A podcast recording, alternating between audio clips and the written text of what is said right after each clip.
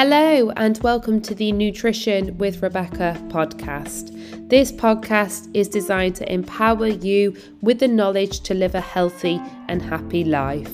My ethos is sustainability, and my aim is to leave you better than I found you. I am a complete foodie, lover of all animals, recovering perfectionist with a passion to help many achieve a life of health and well-being. I hope you take a lot from this podcast and thank you so much for tuning in.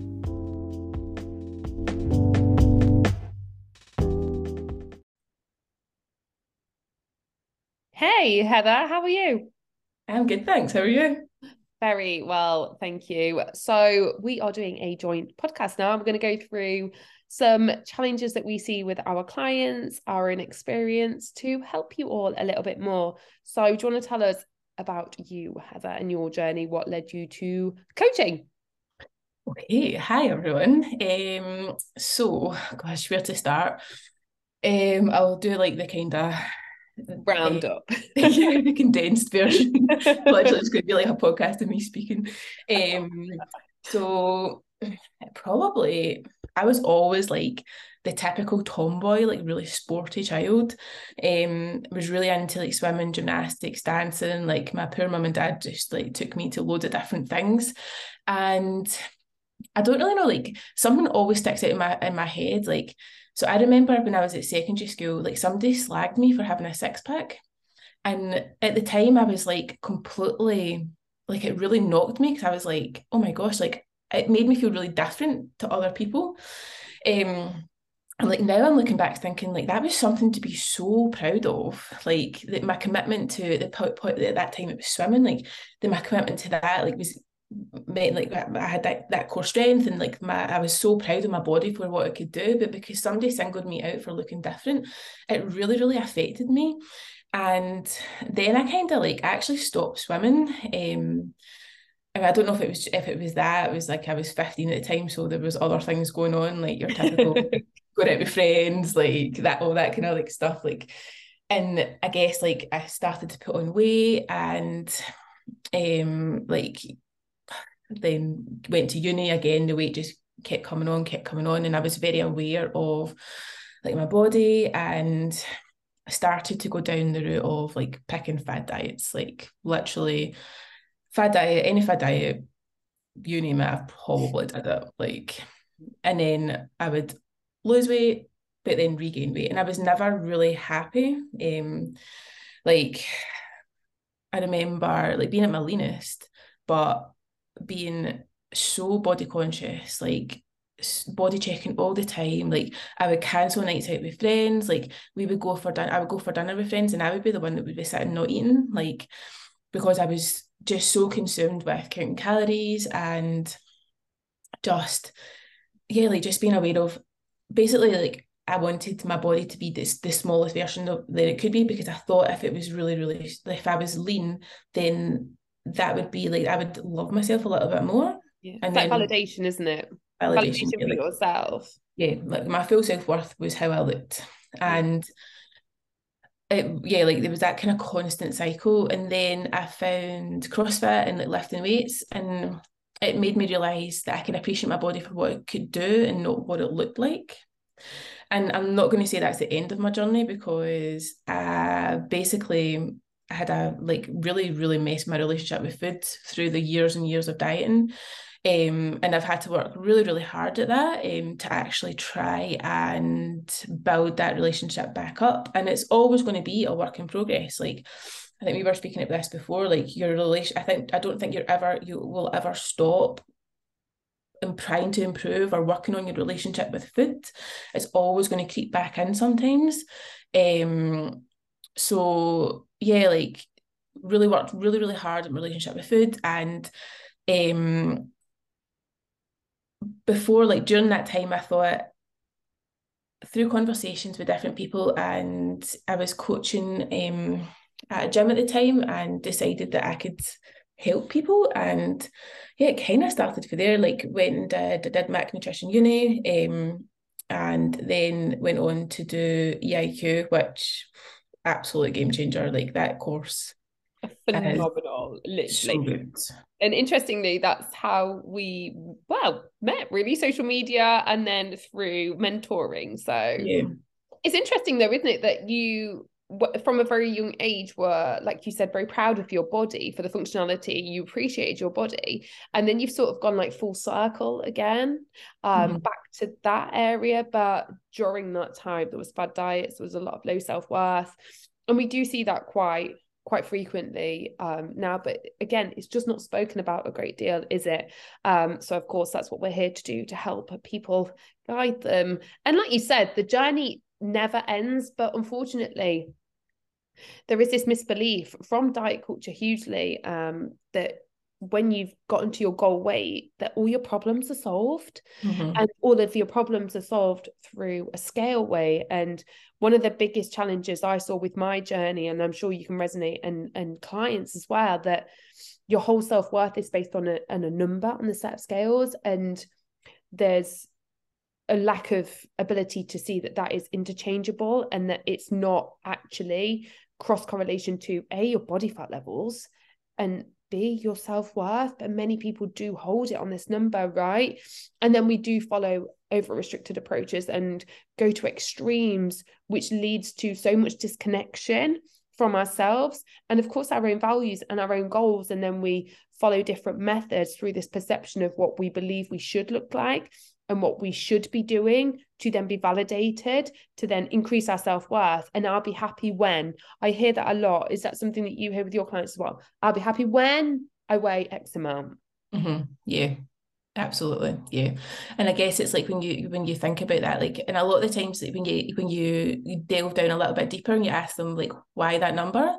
And it's like oh that was what i weighed on my wedding day or when i was on holiday with like when i went my first holiday with, with the girls and it's like it's not the number it's the situation that you were in at the time. Like of course you're going to feel so happy on your wedding day like i think so. Well, yeah. It's like one of the best days of your life like but it's it wasn't the number. Like yeah. it wasn't like that that number on the scales it made you happy. And a lot of the times as well like a lot of my clients go through a lot of life changes when they, they come like they either had kids or their lifestyle just got a lot like a completely it's completely different. Their goals are completely their not much their goals but their values are completely different. Their um, commitments are completely different. And to go back to what they did before because like the, a lot of times it's like oh I did like slimming world and I lost a lot of weight it really worked for me um but their commitments and their value like their commitments were so differently but they can't follow that that restrictive or that that um diet anymore like it's just it's just not going to work for how or for their um where they are in their life. And i guess like that takes a lot of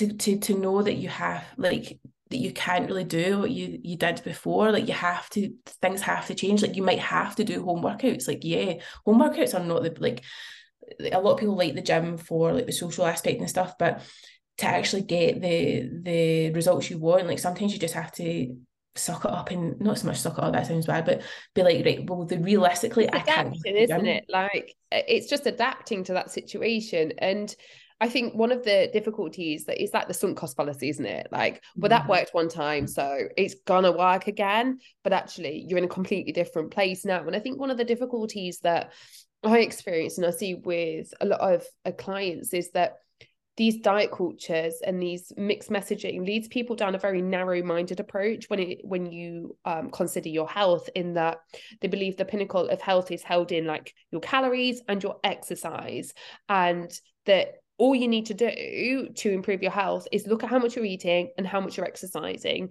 and then you're sort of nailing it.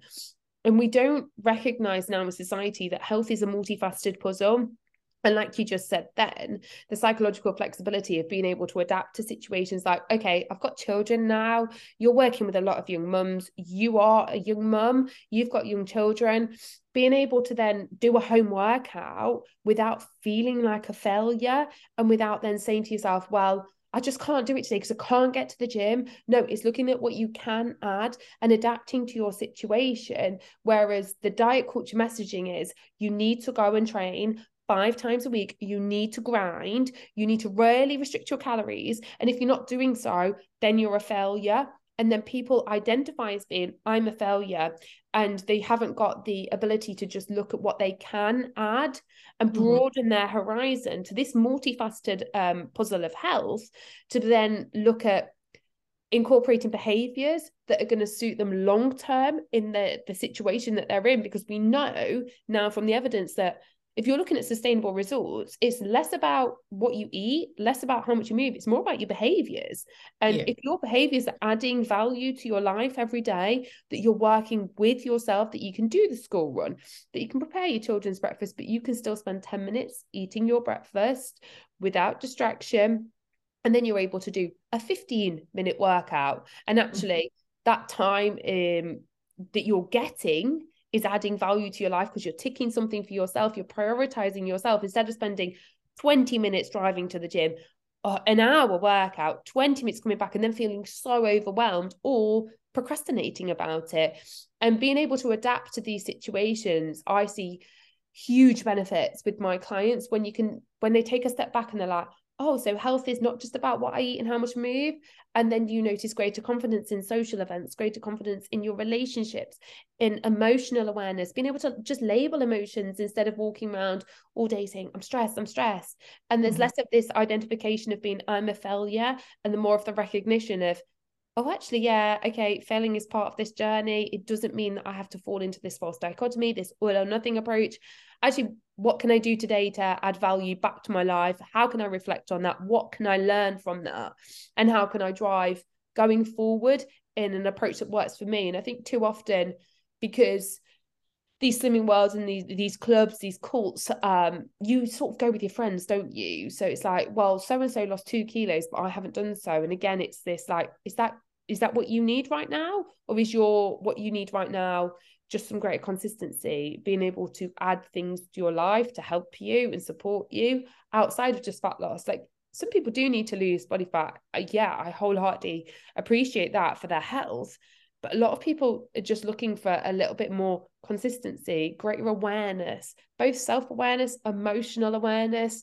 And like you work a lot with your clients, gaining some structure around shift patterns, around young mums, and being able to navigate schoolwork, navigate school runs without putting yourself so far down in your priority list that you then resent your own health that is mm-hmm. something mm-hmm. that is ultimately helping you to do these things and i think too often we don't quite recognize that your body is giving you the ability to help your children with your homework to get your children to school so the more we can take care of ourselves and it doesn't have to flip reverse your life you don't have to spend hours cooking mm-hmm. and being able to adapt and broaden your horizon to that. It's a challenge for many but when you can do so you've got more compassion to yourself right? You're more empathetic towards situations and it's that imperfection. Yeah. Yeah definitely. Um yeah it's like it's i speak a lot about with my clients about starting their journey with the end in mind. So they can they have to think about what they're going to do in the next X amount of weeks and not just to think about it as like six weeks, eight weeks, 12 weeks. Think about how they're going to get the results, but actually further on from that, how are they going to sustain those results? Because, like you say, it's behaviors, it's not just eating as little as you can for the next like six weeks, over exercising, hitting the gym every single day, because you can't keep that up. Like you just can't. It's not sustainable, it's not healthy. But what can you do? And it's working with each individual person because each individual person has got a different lifestyle, they've got different commitments, they've got completely different values, they've got different goals. And until you can sit down and recognize exactly what you want and, and what all these are, um, then you can start to build a plan around you and not try to shoehorn yourself into a plan that is unsustainable. And it's why a lot of people yeah. Yeah a lot of people um get to the end of Slimming World, Weight Watchers, and I'm not slagging these diets because at the end of the day, like for some people they do get results with them, but I think they they totally miss out the huge component of the other aspects of health and longevity and um educating clients on food as a whole, like food is not just calories or energy, like it's like uh, there is like there's health components to food there's social aspects there's emotional aspects and a lot of people um when it comes to the emotion, emotional health they turn to food. Absolutely. And, and I can resonate with that and I'm sure you can.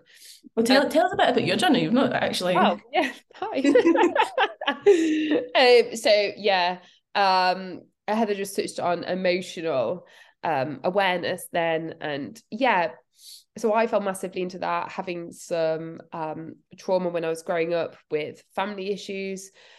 I grew up in a home that was very much work, work, work, work, work. And my dad is literally my hero. He brought me up, he's amazing. But, and you'll know as well, growing up, it was nothing, nothing was ever spoken about, about health, about the quality of your food, about even hmm, mental health, being able to talk about your emotions. Um, when we're growing up, it's if you fall over as a child, don't cry, get up, you'll be fine. Um, if anything was ever untoward or you were struggling with anything, there was always fixers, right? People were fixing things around us. They weren't mm. allowing us the opportunity to talk about how we were feeling. Instead, it was like, just don't worry about it. I'll sort it. Don't worry. And then you're left worrying. So it's like, okay. Um well i have all of this worry going on right now and i actually don't have a clue how i'm feeling.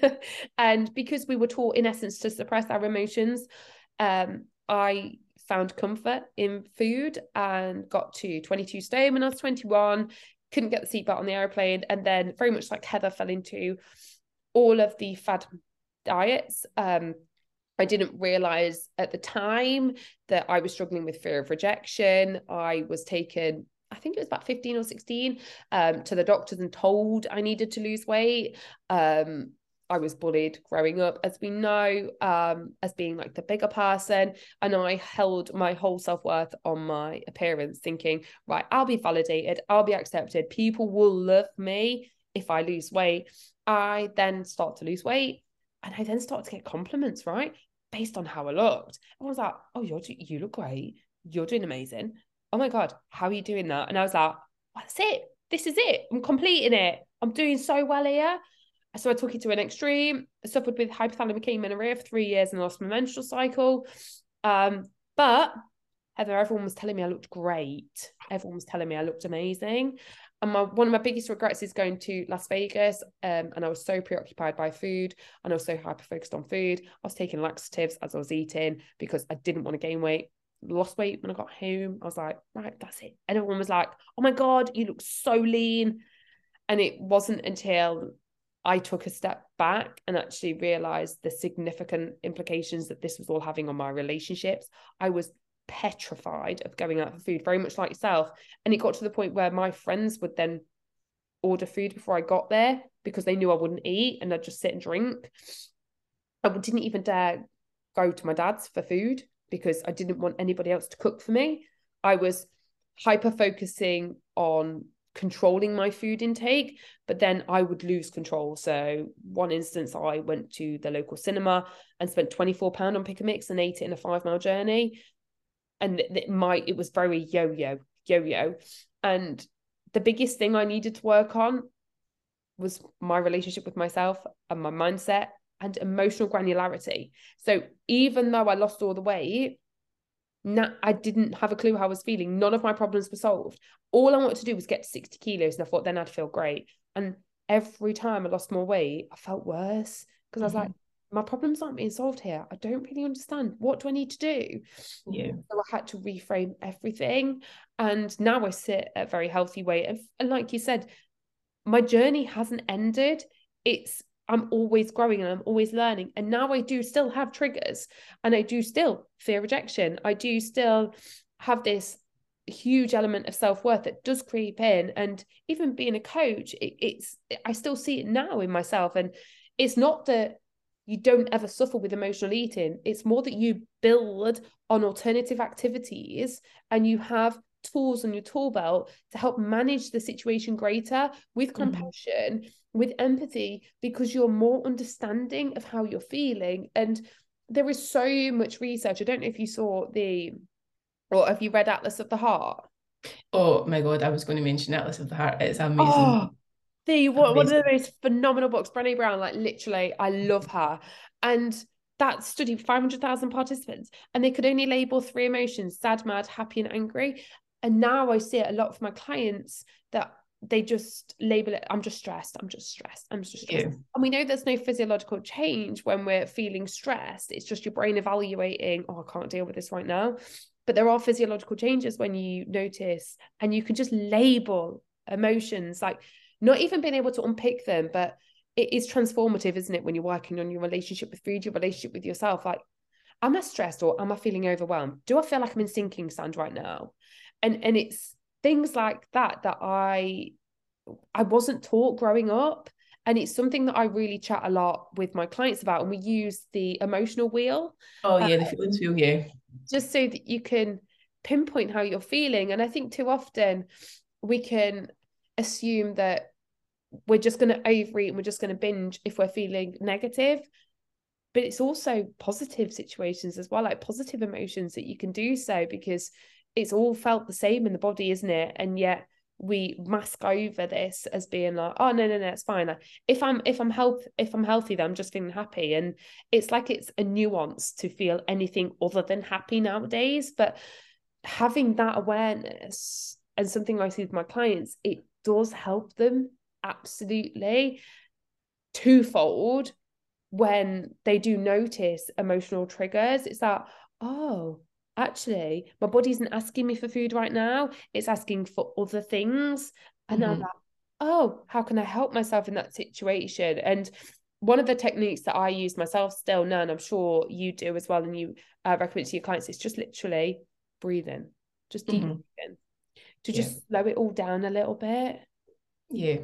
Yeah. Because if you can create that pause, so a lot of the times, like we don't, we just automatically, because I guess like one of the things with emotional eating is a lot of people like all like brand all emotional eating is bad, but there's there's like so there's it's going to be sometimes when you emotionally if when you eat and it actually helps that emotion like so I guess it's like knowing that not like when you do eat like say you're feeling you're feeling sad and like you've got your grand recipe for like cookies and you make them and it makes you feel a little bit better like that is held but i guess a lot of people think that they would then think oh my god i can't believe i've just i've just i've just emotionally ate cookies that's really bad. And then that spirals them into being like i've failed.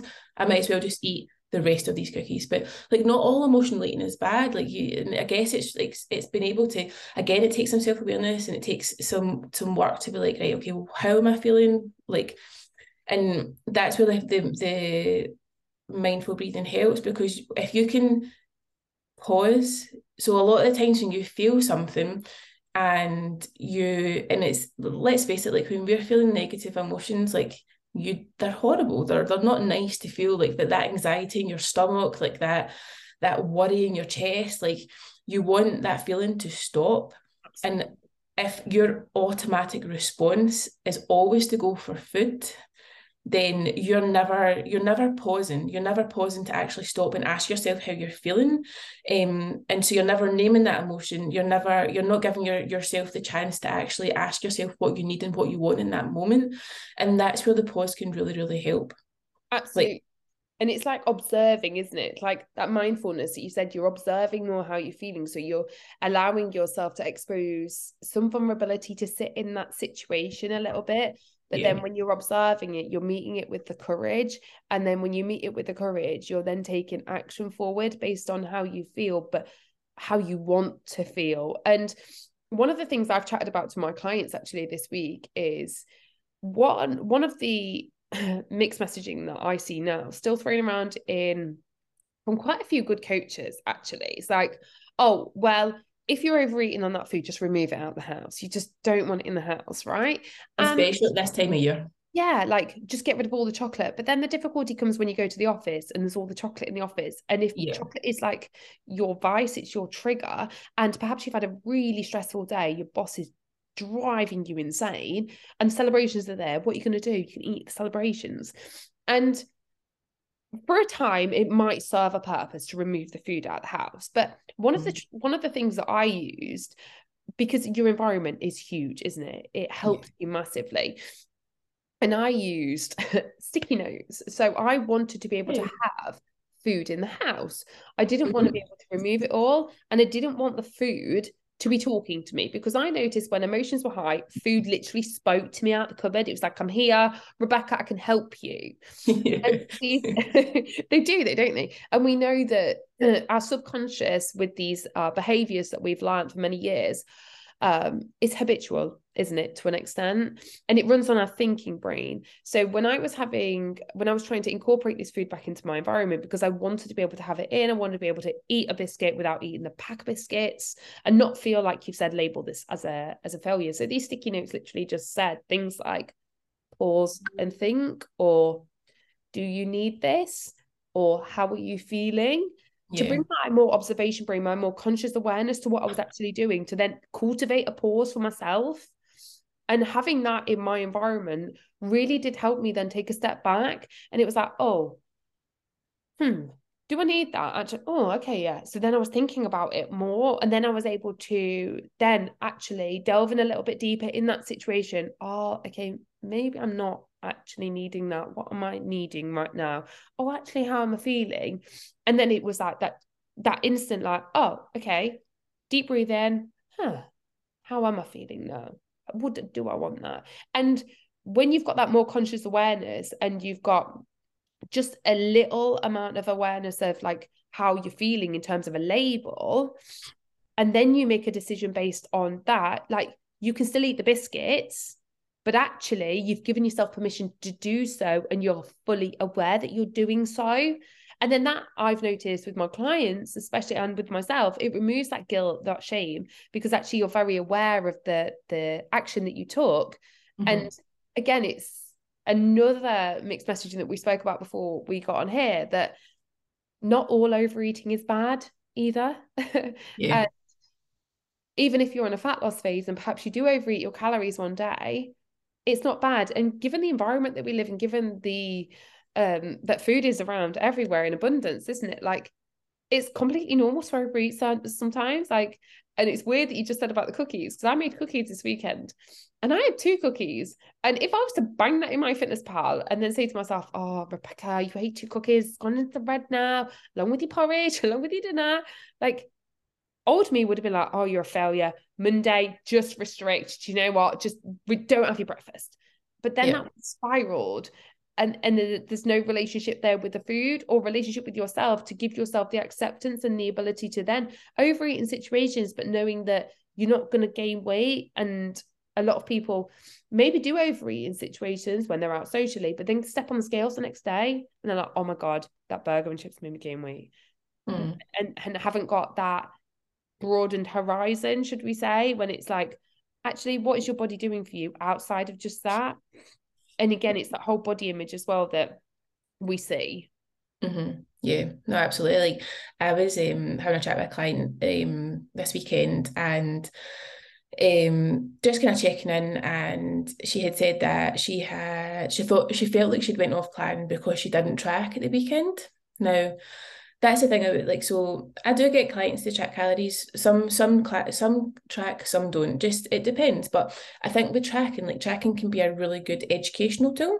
Um, to actually see like your portion sizes and the um like the calories that are in certain foods and the portion sizes, etc. Like if you can use that to get that data and to kind of use that as um as information to then make your choices, um, but if you are, the thing about tracking is it should never be a lifelong tool.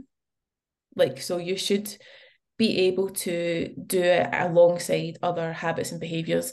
And, it, and it's like having that, we speak a lot about awareness and, and the the first step to actually making change is being aware that there's a there, there's something that needs changed. So a lot of people are like, yeah, I know I do that, like, but but like I actually like don't I don't think people know like how big that is to actually know that they do that because a lot of people do things and they're not even aware of it. To actually know you do that and then because a lot of people think yeah I know I do that but I still do it so like that's what's how's that good? But I'm like but you know you do it. You know that's what needs like that that's a thing we can work on to change and to make more positive.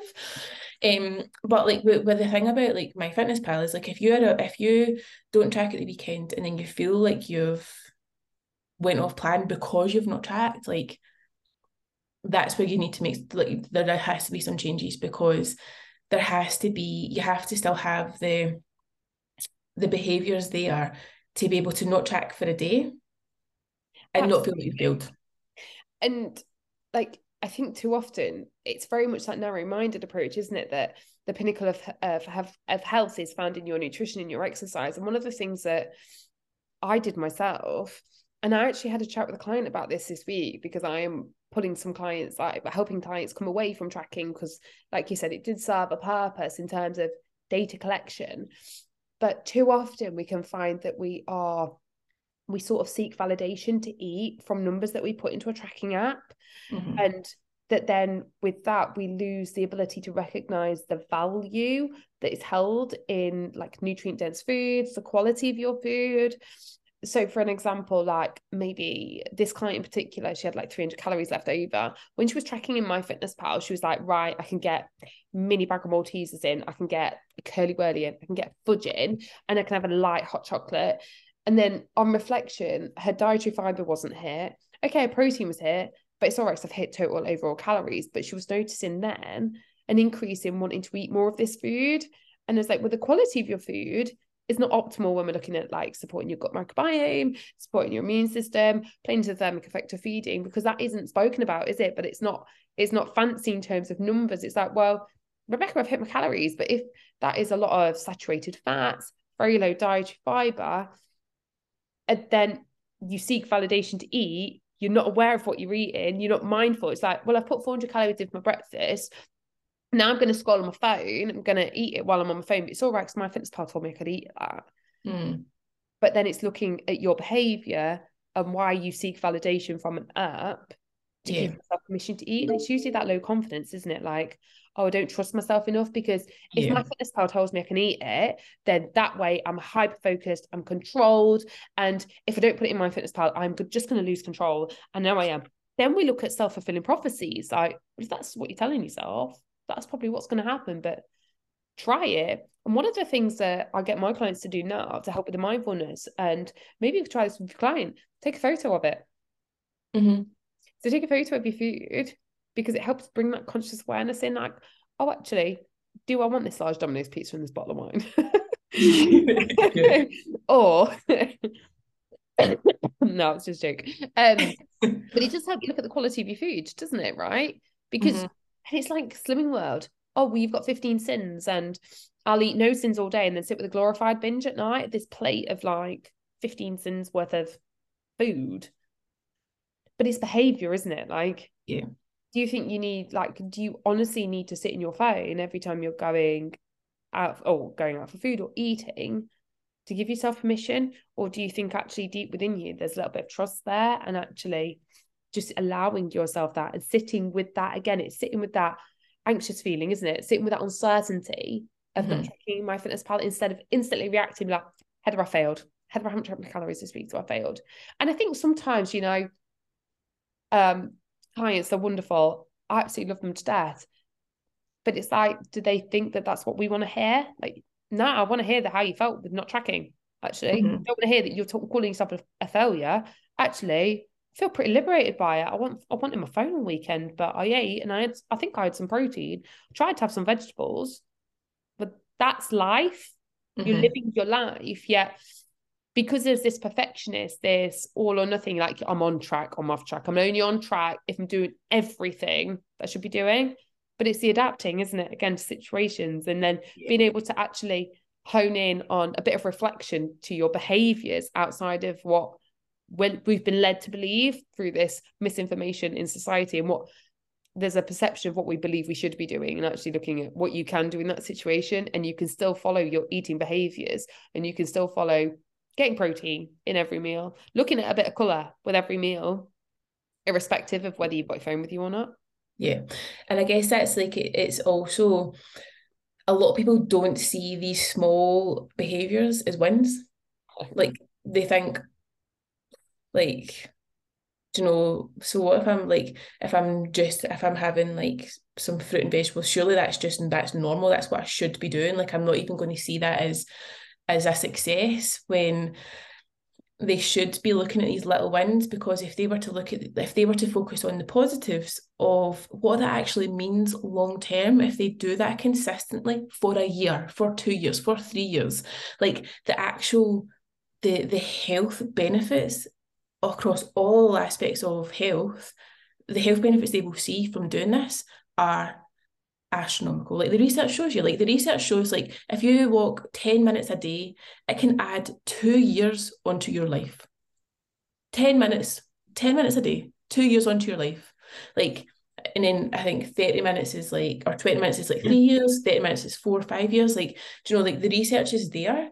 Yeah. But what I think what we do, and I had I like did a little post of this in my in my client group at the weekend was uh, we are programmed to have like a negative cognitive bias. Yeah, so absolutely. we don't all we, we find it really difficult. So we could have like, and I shared like this picture. So it was like it was like a wee guy, and it was like a big pile of like good things that had happened in the day, and there was one bad thing. And they were like, I've had such a bad day because of this one bad thing that had happened. But there was like honestly like an overflowing pile of good things that had happened. Yeah. And I think that was just, it really resonated because uh, I see it, I see it a lot in, in, in chats and it's one of the things that I love, love, love, love. The more I work with people and the check-ins and, and the assessments and the journaling and stuff that they do, and I can see they're like all the good things. Like so, I ask I ask clients like what the, what were their wins this week, and see uh, like as their journey goes, and they're able to be like, I did this, I did this, I did this, and it's like the all the little small things, and they're able to recognize these as big big wins. Yeah. And it's like so, so some weeks like so like like you say, like I lo- I work with a lot of um, people who have like young families and who work shifts, and there's going to be weeks where their lives are hectic, like hectic, hectic, hectic. And they maybe only manage two home workouts and they maybe only manage like they don't manage to eat fruit and veg with every single meal. And a lot of the times, like before, they would be like, "Oh well, like you say, like I failed. Like that. That's been such a bad week." But if they can like zoom out and be like, right, okay, well, I actually had like the kids had something on every single night. Like I was working like three 12 hour shifts. Like if they were to like actually have like look at their week and be like, oh my God, like look at how my look at my week and look what I managed to do. I managed to to prioritize myself and put in have two workouts in there. Like I managed to have fruit and veg with nearly every meal. Like I was consistent with that. Like if they were to actually look at all the positives and, and reframe things that they would normally look as negatives as positives, then they would actually see what a great week it's been. Yeah. And then that would give them like that little boost, that little motivation um, to continue to keep doing these behaviours. Yeah. Um, but if you like look at if you look at it in the opposite and you think, well, I've not hit like I'm supposed to hit like so I set my my clients like non-negotiable targets like and so if somebody's like, well, I've not hit two out of four of them, for instance, that was a bad day.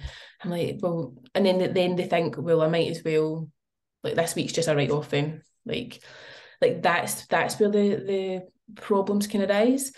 Yeah, absolutely. And we do unfortunately live in a world of instant gratification, don't we? So of course, like oh, it's easy to sell a two stone loss in six weeks, but then actually, where's the long term effect with that? And I just read the happiness advantage, actually. No, I've not read that.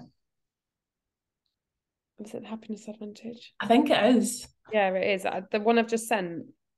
Yeah. Anyway, talk about the Tetris effect. Right. So it's when our brains get stuck in a pattern that focuses on stress, negativity, and failure and we literally set ourselves up to fail. And it's really like you can really notice it now like even talking about the weather people are saying it's too cold too rainy. We are we are programmed to just constantly think about the negative. So one of the things that i think is transformative for many people to help notice these small things is gratitude. Yeah absolutely people don't get on don't don't always get on board with it. They're like what do you mean? Oh, i've got practice gratitude as if we've got to well i'm grateful for my car like grateful for big things like I'm grateful when i oh i'll be happy when i get a new car. I'll be happy when i go on holiday. Because we've lost the ability to notice the changes now. And it's that compounding effect of your daily effort that then plays off into long-term success. And usually like you said the biggest changes are the ones you can't see mm. literally can't yeah. see that you're walking up the stairs and you're feeling fitter you're not um like really out of breath you can't see that you're more um like flexible when you're going out socially that you're not preoccupied by food you're not you can't see that you're waking up next morning having breakfast like but these behaviors are going to support you long term mm-hmm.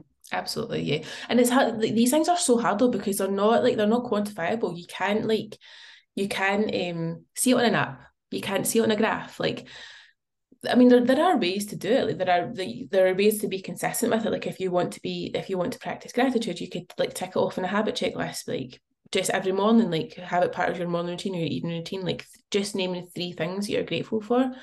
And I think a lot of people with the gratitude, like so this was actually in Atlas of the Heart. It's like talking about like gratitude and it's it actually helps um because like that negative cognitive bias it's like a neural pathway so if you can change that neural pathway and this is it takes time consistency and it takes consistent effort to do this but if you're consistently um, practicing gratitude, then that is your your negative cognitive bias is going to change. It's going to be more positive. You're going to start to see the positives in, in every aspect of your life but you need to keep doing that. Like, and you can't Absolutely. just like, you can't do it for a day and then it's like dieting, is it? If you diet for a day, why haven't I lost weight? No, again, it's it, it takes consistency. It takes time. Yeah. It takes effort.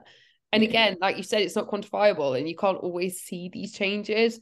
But yeah. it, for me, and a lot of the things I see with my clients, it's how they feel and being able to hold their own space and feeling safe in themselves again because I didn't feel safe in my body and felt so disconnected. And I'm sure you can resonate with that in that you are so preoccupied by food all the day, constantly focused on food all day, and not really knowing where to place your efforts to reconnect back to yourself, to hold yourself in high regard, to understand and appreciate food again, to find fun and enjoyment back in eating and it gets to that point where you just have a lot more psychological order with how you approach each day mm-hmm. but again it's work in progress all yeah. the time yeah because like if anybody's listening to this and they feel like they are very preoccupied with food like food takes up a, a huge component of like their their daily mental space like something you can do is like to draw a circle and to actually have like so you you split it up into like 10 little segments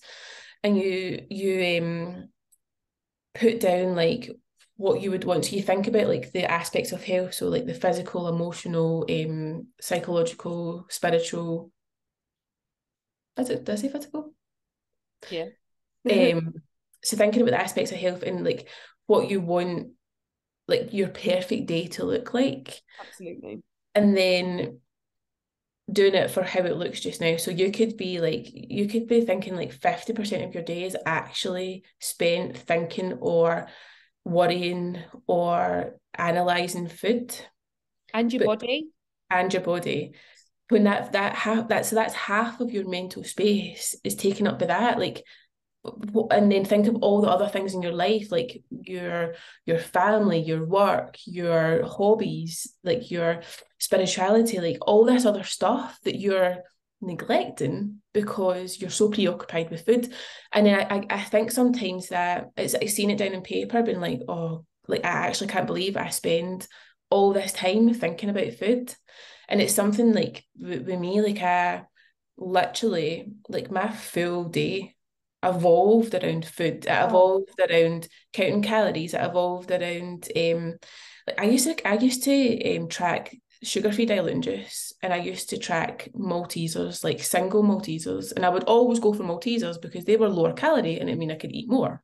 Like crazy, crazy stuff. Like, but I was so preoccupied with food and missing out on nights out with friends, with um, birthday parties and, and birthday cake and like all this stuff. Um, and it was only when I like actually sat down and, and, and realised how much time was spent on food and it's not going to change overnight. It's something you do have to like constantly work on, but when you realize like the the amount of mental space it's taken up and really and then you think about what your values are and what your commitments are like is that in line with how you want to be how you want to show up for your family for your work colleagues like um or do you want to do you want to show for yourself do you want to show up as a better version of you?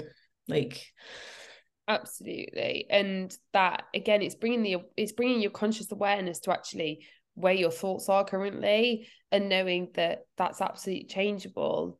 But again it's yeah. that vulnerability and you experience you expose yourself to that vulnerability you break down your barrier of fear and you can change that. And a lot of the time i I focused a lot on body image as well. Like a lot of my thoughts were around my body image, around like that changing and not accepting the daily fluctuations with my body image. Mm-hmm. And instead it was the hyper it was then like playing into hyper focus and hyper control around um, my intake on my exercise and something to do with my clients where it's like, oh, I'm a little bit bloated today, as if it's a bad thing. And it's just a normal process of like digestion and body image flexibility, body image appreciation, body image positivity. It's not about loving yourself. I don't think that's a, a, very good message to portray because I can't sit here and honestly say I love myself because no, of course there play there's things I'd like to change, but it doesn't mean that I don't accept myself. And it's mm-hmm. being able to accept yourself through all stages of the month, all stages of the year, without then trying to control, like you said, and being so preoccupied by food because it all links together, doesn't it? Like I want to control how I look, so I need to control my food. And if I control yeah. my food, I control how I look. But then it's all leading back to this low self worth. And actually, how do you want to show up? Do you want to spend the vast majority of your day thinking about food, thinking about your body? Or is your cognition better spent making decisions at work, being able to plan family family holidays, vacations, being able to go out and be very present with your girlfriends because you you're not, are you? Let's be honest, if you are preoccupied by food, and you're constantly thinking about what you should have, how you can make it the lowest calorie, remove the mayo, remove this, remove whatever, you're not actually engaging with your friends around you. Instead, you're thinking, oh, I just need to put this in MyFitnessPal. I just need to see how much how many calories are in this to then give me validation to eat this. And these are very normal experiences when you've been exposed to diet culture for many, many years. But it is absolutely changeable. And it isn't that you're a failure or that you are failing. It's just you're doing the best you can with the knowledge you have but you mm-hmm. can change that and you can build on more knowledge and i think that in itself just hearing that message and being able to talk to different people is like mm, actually yeah i can do this and it, i don't have to wait for the right time either mm-hmm. Yeah because a, a lot of a lot of stuff with clients is actually it's not it's not learning it's actually relearning.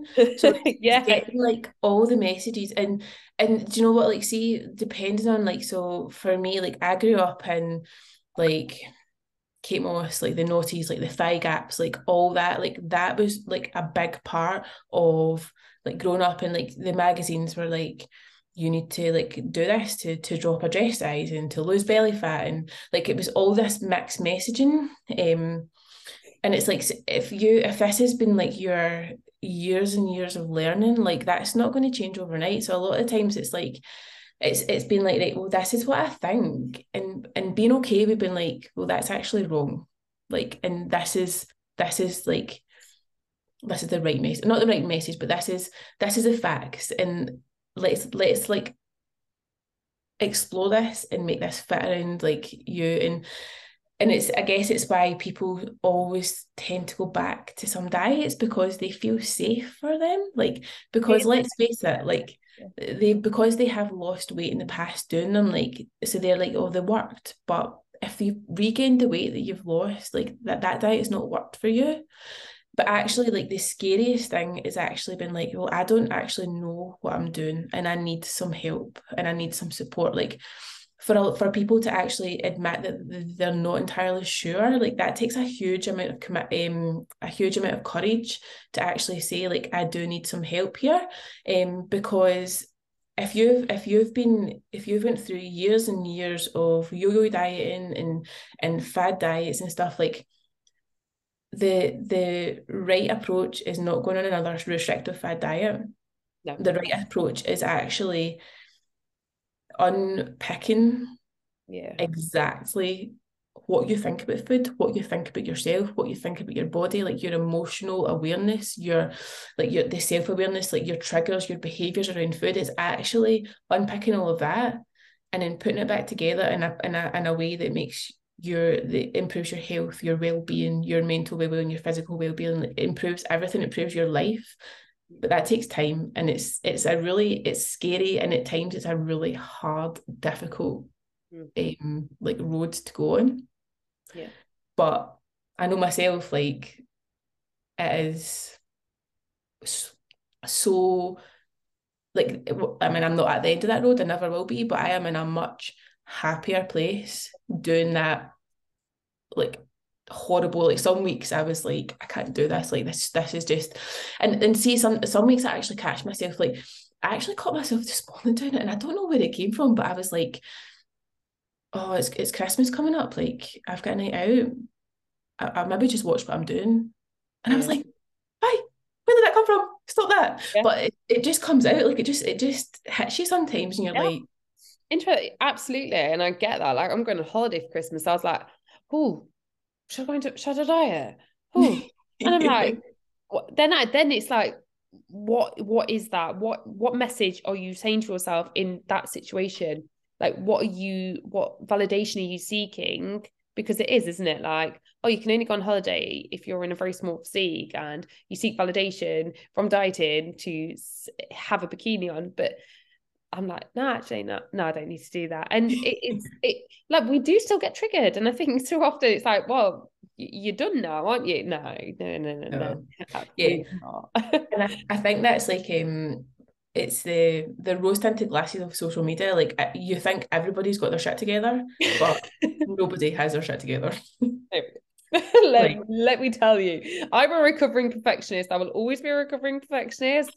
And yeah, I will overeat some days. And yeah, that's absolutely fine. And yeah, like it's normal. It's, It's totally normal. miss gym sessions. Like, haven't been to the gym for, well, say that, been twice this week, but through this, um, coming out back end of the flu, I wasn't training, but I would have Mhm. done years ago because I thought it was the pinnacle of success, right? Need to go and Yep. bust bust a bollock through this, but actually no. Grind harder.